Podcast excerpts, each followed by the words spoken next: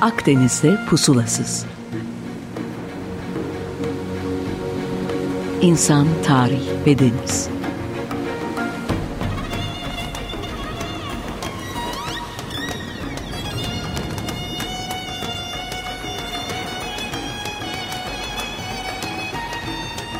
Hazırlayan ve sunan Sidar Duman.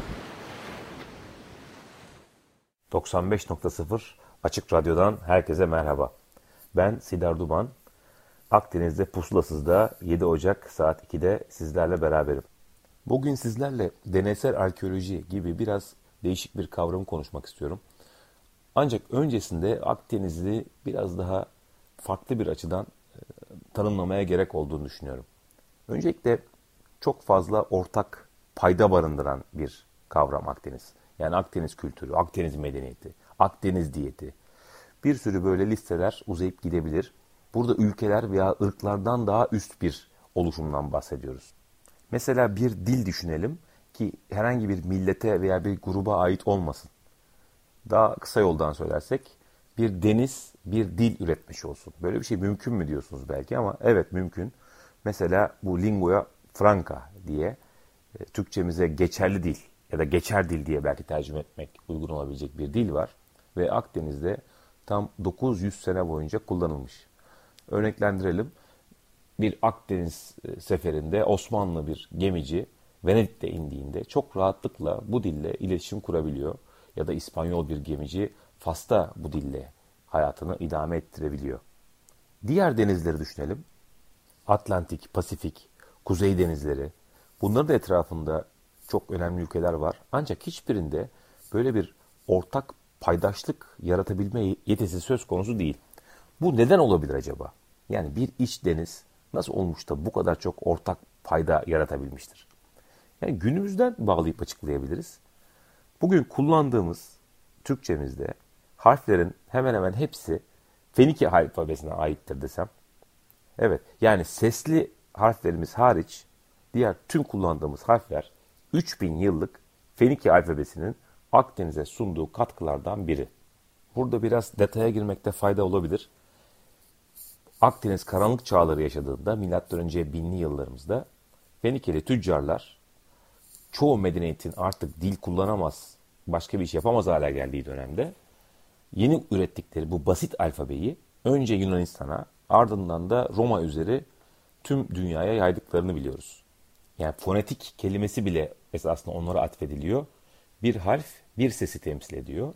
A derseniz A'yı anlıyorsunuz ve bu şekilde yazıyorsunuz. Tabii ki iletişim kurmak çok daha süratli ve e, basit oluyor.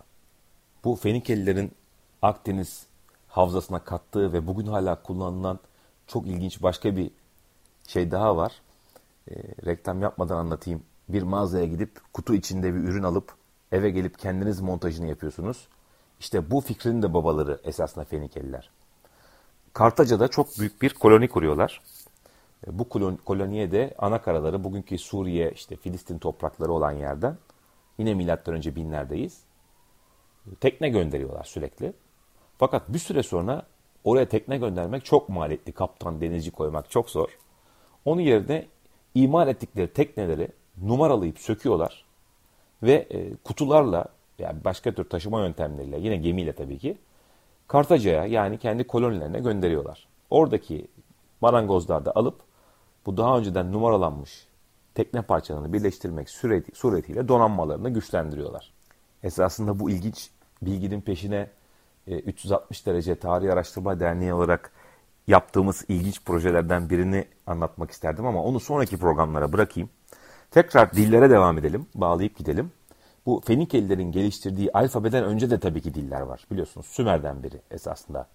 Bazı alfabeler kullanılıyor. Ancak baktığınız zaman örneğin hieroglifleri ele alalım. Bir sembol birden fazla şey ifade ediyor. Bir kuş, bir kuşun kendisini ifade ettiği gibi bir heceyi ya da bir sesi anlamlandırabildiği için bunu öğrenmek veya çoğunluğa yaymak mümkün değil. Ne olmuş? Bir rahip ya da bir elit zümrenin elinde tek elinde kalmış diller. O kadar zor ki öğrenmek. Modern dünyada uzmanlar dahi bu dile bir anlam veremiyorlar. Hatta artık bu dil uydurmadır demeye kadar varıyor bu iş. Ta ki Rosetta taşının keşfine kadar. Aslında bu keşfin hikayesi de bence biraz Akdeniz'le alakalı. İstiyorsanız birkaç cümleyle onu da geçelim. Çoğumuzun yakından tanıdığı Napolyon Bonaparte, Mısır işgali için Fransa'dan gemilerine bindiğinde yanında sadece süvarileri, birlikleri ya da komutanları yok. Yüzlerce bilim adamı ve akademisyen de var. İşte bu sayede orada askerlerin bulduğu belki sıradan bir taş diye kaldırıp atabilecekleri Rosetta taşı bu insanlar sayesinde çok önemli bir buluş haline geliyor. Rosetta taşının üzerinde aynı metin üç farklı dilde kazınmış. Bu bazalt taşın üzerinde en üst kısımda hieroglif, ortada yerel bir Mısır dili ve en altta da antik Yunanca yazan bir metin bulunuyor. Şimdi antik Yunancayı bildiğimiz için en üstte yazan hierogliflere bir anlam verebilmek bu sayede de mümkün oluyor. Bu keşfin ardından Mısır tarihine karşı inanılmaz bir ilgi uyanıyor Avrupa'da ve tabi sadece bu taş değil daha yüzlerce eser Louvre Müzesi'ne taşındığı için de Avrupa'nın en büyük müzesi olma ünvanında kazanıyor. Eskiye dair olana ilgi Avrupa'da katlanarak artıyor. Bence bunun bir gerekçesi de Fransız ihtilalini takiben gelişen milliyetçi duygular kökenlere dair ilgilere yol açıyor. Bizim ulusumuz esasında buraya dayanıyor ya da bizim ulusumuz hayır öbür tarafa dayanıyor gibi.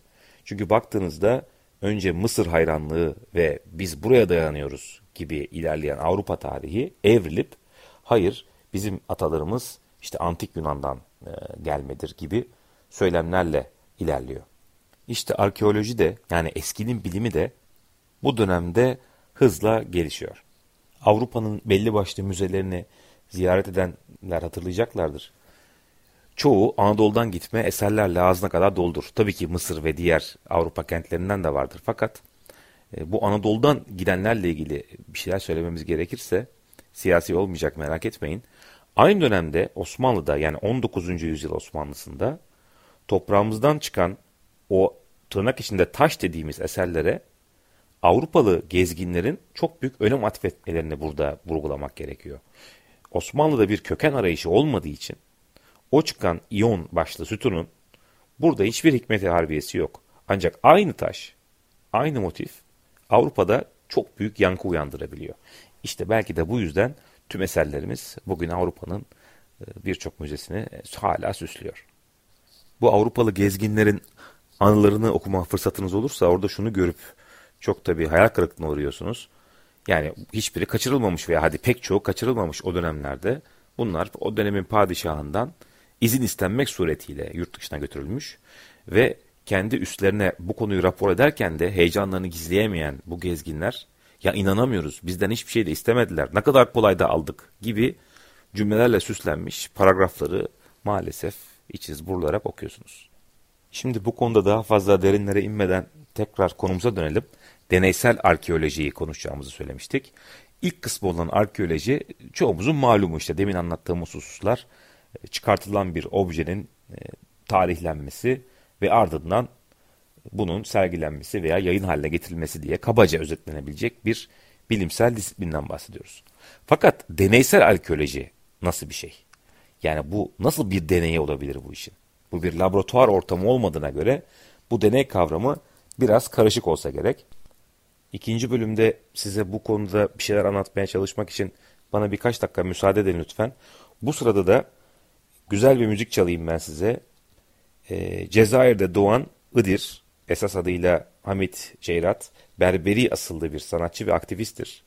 Yaptığı çalışmalarıyla Berberi dilinin sevilmesini ve belki de unutulmamasını sağlayanlardan da biridir. O bize söylesin. Avava Inova. Ne kadar güzel bir şarkı değil mi? Yani sözlerini hiç anlamasak da bu Cezayir berberilerinin kül kedisi olan bir kızın hayat hikayesini anlatan şarkı bizde bir şeyler ifade etti. Çünkü o da Akdenizli, biz de Akdeniz'deyiz. Ya bu çok büyük bir ortak payda diye düşünüyorum. Evet, e, Akdeniz'de Pusulasız'ın ikinci bölümündeyiz. Ben Sidar Duman. Deneysel arkeolojiye kaldığımız yerden devam etmeye çalışalım isterseniz. Şayet bir arkeolog değilseniz, bir antik kenti gezdiğinizde aklımızda benzer sorular oluşacaktır. Bu taşları nasıl üst üste yığdılar?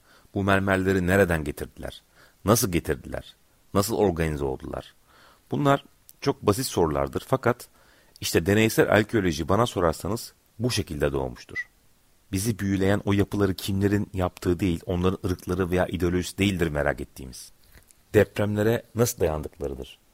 O dönem o şehirde yürüyen insanların ne giydikleri, nasıl yaşadıkları, ne yedikleridir. Bu noktada deneysel arkeoloji yardımımızı yetişir. Ne yapar biliyor musunuz? O dönemin aletlerini, imkanlarını ve yöntemlerini kullanarak gördüğünüz örneğin yapıları inşa eder veya savaş aletlerini tekrar üretir. Mesela Hadrian duvarını tekrar yaparlar ama o dönemin koşullarına göre yaparlar. Kaç gün sürdüğüne, kaç insan gerektiğine, malzemenin nasıl taşınabileceğine bakarlar. İşte arkeolojik bir objenin dönemin koşullarına sadık kalınarak bir replikasının yapılması ya da daha önemlisi sadece bir müzenin cam mekanının arkasına sergilenmesi için değil de kullanılması için tekrar imal edilmesidir deneysel arkeoloji. Bazı belgeseller var ilginizi çekerse. Örneğin demir çağına ait bir köyde 15 kişi 3 hafta boyunca yaşıyorlar. Bunların maceraları. Bu tür şeyleri izler izlemek hepimizin oldukça ilgisini çeken şeylerdir. Ama şahsen benim deneysel arkeolojiye olan ilgim bambaşka bir şekilde başladı. Çocukluk yıllarımda okuduğum bir romanla. Kontiki. Bu Norveçli bir bilim adamı maceracı Thor Herdal. Eski çağlarda Amerika kıtasında yaşayan insanların okyanusu salla geçerek Pasifik okyanusunu Polinezya'da koloniler kurmuş olabileceğini kanıtlamak istiyordu. O dönemin koşullarına uygun olarak balsa ağaçlarını kullanarak Kontiki adını verdiği bir sal inşa etti. Arkadaşlarını toparladı ve bu rotayı tamamladı. Şayet Norveç'e yolunuz düşerse bu salı e, müzede gezebilirsiniz. Gayet de popüler bir nokta. Yine Thor Herdal'ın başka fikirleri de vardı. Bunun için kanıtlar da aradı ve buldu. Tarih öncesi devirlerde Atlantik'in iki kıyısındaki medeniyetlerin deniz yoluyla birbirine gidip gelebildiklerini düşünüyordu. Aynı teoriden yola çıktı ve Rabir adını verdiği sazdan bir tekne yaptı. Yani görseniz tekne demeye bin şahit ister. Ve ilk denemesinde ne yazık ki e, Amerika'ya varamadan da battı. Fakat yılmadı. Ra 2'yi yaptı bu sefer. Ve tekrar yola koyuldu. Akdeniz'i çok sağlıklı bir şekilde geçip e, Amerika'ya vardı. Ve bu şekilde de deneysel arkeoloji artık e, durdurulamaz bir şekilde ilerlemeye başladı. Bunları yaptığında 60'lı yılların sonundaydı, 1960'ların sonundaydı. Keşke biraz daha ileriki yılları bekleyip bununla ilgili belgeleri bulabilseydi. Çünkü yanılmıyorsam 92 ya da 94 yılında e, mumyaların saçlarında nikotin bulundu. E nikotin de sadece Amerika kıtasından Akdeniz havzasına geldiğine göre e, demek ki bronz çağındaki Mısır medeniyeti şu veya bu şekilde Amerika ana karasına gidip gelmeyi artık çok rahatlıkla başarabiliyordu. Ya da başka bir örnek verelim. Bu da projesi yapılmamış bir hikaye. Ee, belki dinleyenlerden biri cesaret edip bu işe kalkışabilir. İstanbul'da olanlarınız bilecektir veya gezmiş olanlar mutlaka hatırlayacaktır. Sultanahmet Camii'nin hemen yanında Bizanslardan kalma hipodromun tam merkezinde bir Mısır obeliski vardır. Ve Roma döneminde yani milattan sonra 390'larda İmparator Theodosius bu obeliskin Mısır'dan İstanbul'a getirilip dikilmesini emretmiştir. Şimdi ne kadar bir cümleyle açıklanabilecek bir hikaye değil mi? Fakat nasıl getirilmiştir? Nasıl bir gemi orijinal boyutu 30 metre yüksekliği 30 metre olan bu obeliski Mısır'dan alıp İstanbul'a kadar getirmeyi başarmıştır. İşte bu soru üzerine örneğin o döneme ait bir tekne yapıp benzer bir obeliski madenlerden çıkartıp işleyip taşımaya biz deneysel arkeoloji diyoruz. Bu konuda size çok güzel bir haberim var. Ülkemizde deneysel arkeoloji konusunda 17 yıldır projeler üreten ve bunu uygulayan, sahaya taşıyan bir kuruluş var. 360 derece Tarih Araştırmaları Derneği. Ben de bu derneğin kurucu üyelerinden biriyim. İlerleyen bölümlerde sizlere Uluburun gemisinin replikasıyla Akdeniz'de nasıl pusulasız gezdiğimizi ya da Kibele adını verdiğimiz diğer bir teknemizle Foça'dan Marsilya'ya nasıl gittiğimizi ya da Fenikelilere ait olduğun Hipoi adlı tekneyle Truva kumsalından başlayıp alfabeyi nasıl Yunanistan'a ve oradan Latin dünyasına dağıttığımızı konuşmayı planlıyorum. Bu süreçte sorularınız olursa e, sidarduman.gmail'e yazabilirsiniz. Onun dışında Açık Radyo podcast olarak bu programı tekrar yayınlıyor. Oradan da takip edebilirsiniz. İki hafta sonra tekrar salı günü saat 2'de buluşmak üzere. Şimdilik hoşçakalın.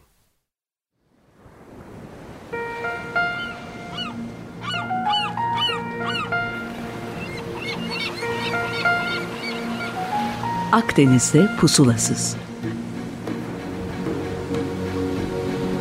İnsan, tarih ve deniz.